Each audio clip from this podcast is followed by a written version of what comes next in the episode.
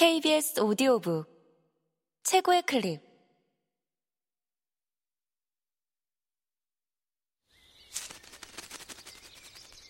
KBS 오디오북.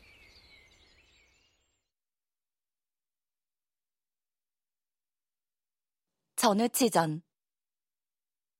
전상욱 지음 노복들이 그제야 칼과 몽둥이를 들고 달려들어 때려 죽이려 하거늘 운치가 말리며 말하였다. 이 일은 큰 변고이니 나라에 고하여 처치할 것이다. 아직 단단히 묶어 방 안에 가두고 잘 지키라. 노복들이 명령을 듣고 왕연이를 동염에 가두었다. 왕연이가 뜻하지 않은 병고를 당하여 말을 하면 여우의 소리가 났다. 정신이 아득하여 다만 눈물만 흘리고 누워 있으니 겉은 짐승의 모양이요 속은 사람이라. 운치가 생각하기를 며칠만 속이면 살지 못하리라.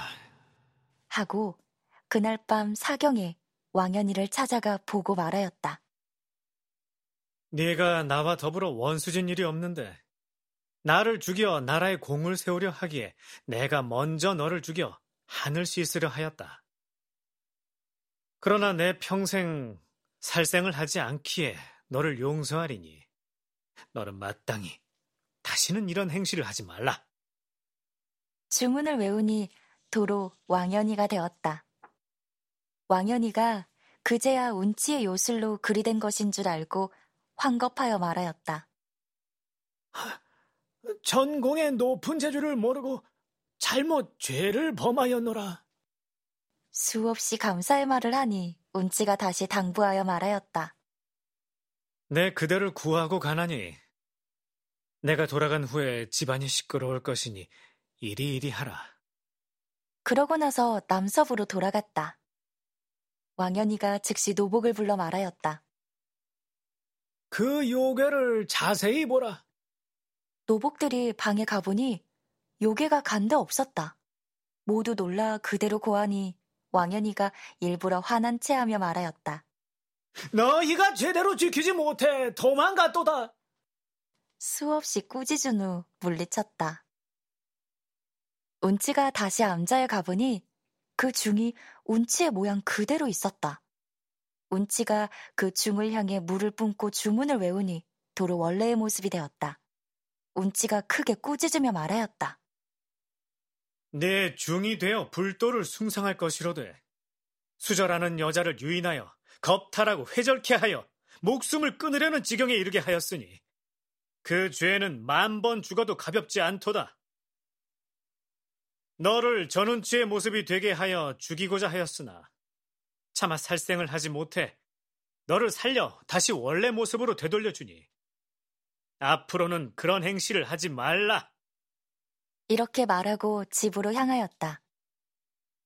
돌아오는 길에 한 곳에 이르러 보니 여러 소년이 족자를 가지고 다투어 보면서 칭찬하고 있었다.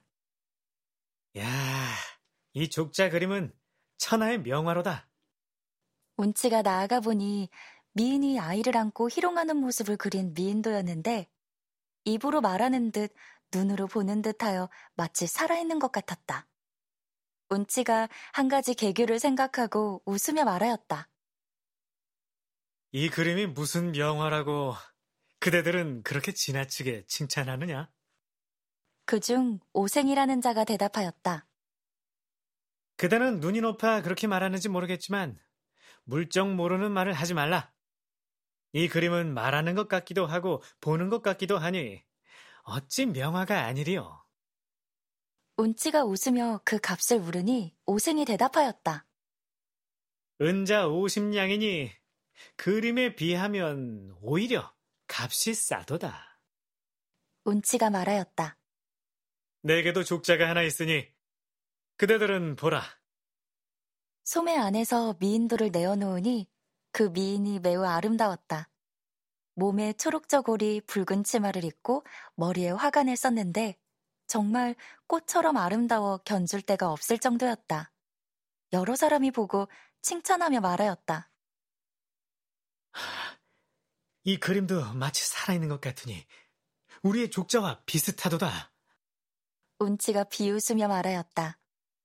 그대의 족자도 좋지만 살아 움직이는 듯한 기운은 내 족자만 못하다. 이 그림의 격을 보라. 족자를 걸어놓고 가만히 불렀다. 주선랑은 어디 있느냐? 갑자기 그 미인이 대답하며 동자를 데리고 나왔다. 운치가 말하였다. 모든 공자에게 술을 부어드려라. 선랑이 대답하고 잔에 술을 부어드리니 운치가 먼저 마시고 차례로 여러 사람이 받아 마셨다. 그 술맛이 매우 뛰어났다. 사람들이 술 마시기를 마치니 선랑이 술상을 거두어 그림 속으로 들어갔다.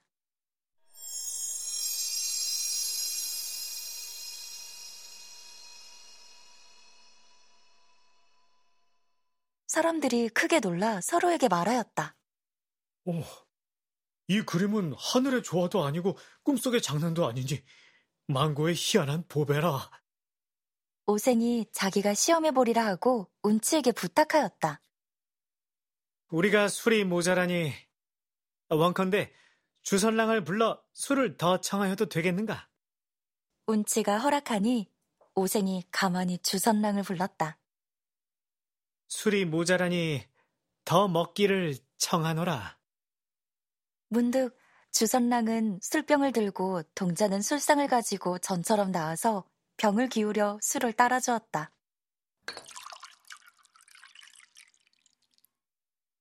오생이 먼저 먹고 나머지 사람들도 차례로 한 잔씩 마신 후에 일어나 살해하며 말하였다. 오늘 그대를 만나 좋은 술을 먹고 신기한 일을 보았으니 참으로 행운이로다. 운치가 말하였다. 이 족자 그림이 비록 상기가 있지만 쓸데없는 것이고 그림의 술을 먹고 무슨 사례를 하리오. 오생이 말하였다. 족자가 쓸데없거든 내게 팔고 가는 것이 어떠한가? 운치가 말하였다. 부디 가지고자 하는 사람이 있거든 팔고자 하너라. 오생이 값을 물어보니 운치가 말하였다. 술병을 가진 이는 천상의 주선랑이요. 그 술은 일생 동안 마르지 아니하니 이는 극진한 보배라.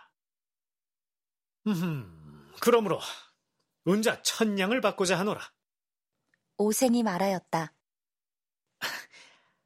값이 얼만진 따지지 말고 형은 내 집으로 가는 것이 어떻겠는가? 운치가 허락하고 함께 오생의 집에 가서 족자를 주며 말하였다. 내일 내가 다시 올 것이니 값을 준비해두라. 운치가 간 후에 오생이 술에 취하여 족자를 외당 벽에 걸어놓고 보니 주선랑이 그림에서 나와 병을 들고 서 있었다. 오생이 그 고운 태도를 흠모하여 옷 같은 손을 잡아 무릎 위에 앉히고 사랑하는 마음을 이기지 못하여 잠자리에 들려고 하였다. 그때 갑자기 문이 열리더니 오생에 처 민씨가 급히 달려들어왔다. 민씨는 원래 질투하는데 선봉이요, 샘내는데 대장으로 남의 일을 보아도 칼을 들고 달려오는 성격이었다. 그날 밤 오생이 주선랑을 희롱하는 것을 보고 매우 화가 나선 선랑을 때리려 하였는데 선랑이 벌써 그림 속으로 들어가 버리니 민 씨가 더욱 분노하여 족자를 떼어 찢어버렸다.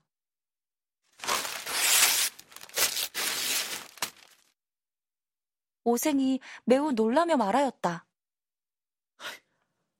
남의 족자를 사려고 은자 천냥에 약속하였는데 임자가 오면 어찌하겠는가? 민 씨가 말하였다. 임자가 오면 내 마땅히 꾸짖고 욕할 것이로다. 서로 다투고 있을 때 마침 운치가 오거늘 오생이 운치를 맞으며 그 사연을 말하였다.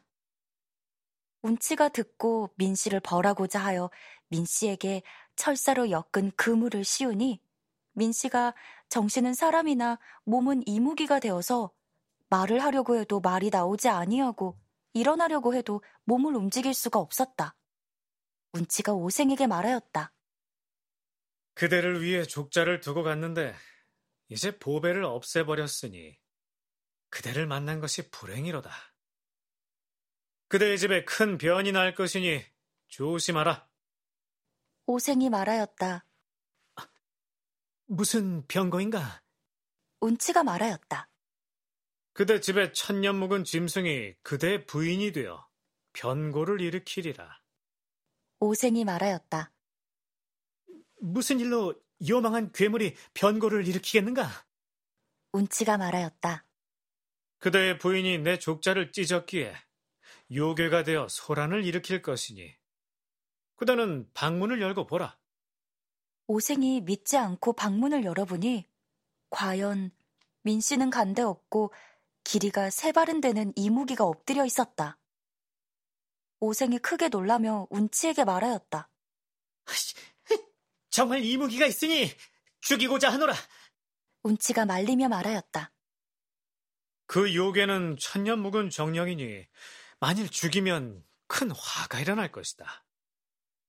내 부적 한 장을 이무기의 허리에 메어두면 오늘 밤에 자연히 없어질 것이로다.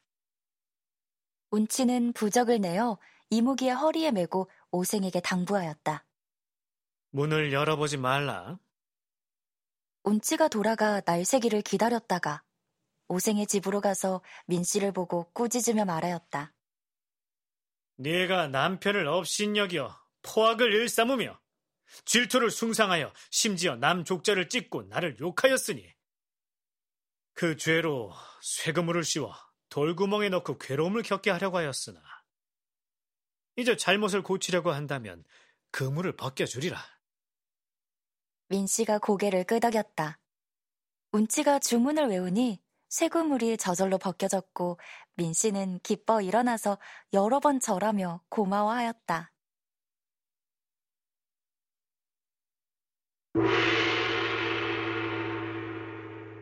강림도령에게 혼인하다.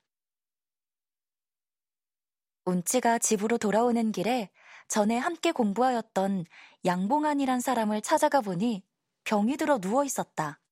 운치가 놀라 병의 증세를 자세하게 물으니 양생이 말하였다. 마음속 깊은 곳이 아프고 식음을 전폐한 지 오래되었으니 아, 다시 일어나지 못할 듯하네. 운치가 진맥하고 말하였다. 이 병이 사람을 생각하여 난 병이니 누구 때문에 이 병이 났는가? 양생이 말하였다. 과연 그러하도다. 다름이 아니라 남문안 회원동에 사는 정실한 여자는 경국지색인데 일찍이 남편을 잃고 홀로 지내고 있네. 우리 삼촌집과 이웃하여 있어서 담 사이로 우연히 본 뒤로부터 사모하는 마음이 날로 간절하여 병세가 이와 같으니 아, 반드시 세상에 오래 머물지 못할 것 같네. 운치가 말하였다.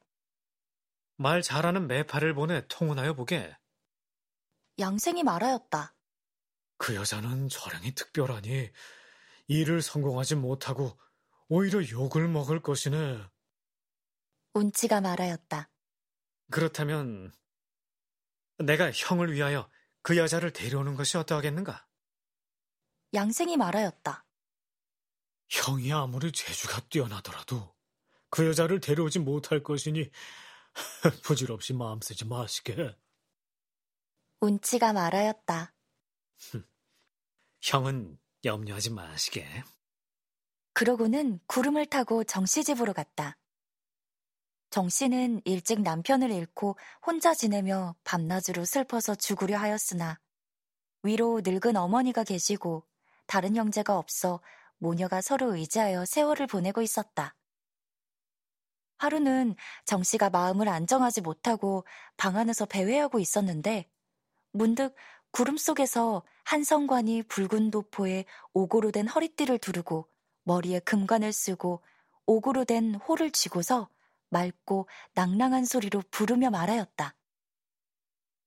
주인 정 씨는 나와서 옥황상제의 명을 들으라.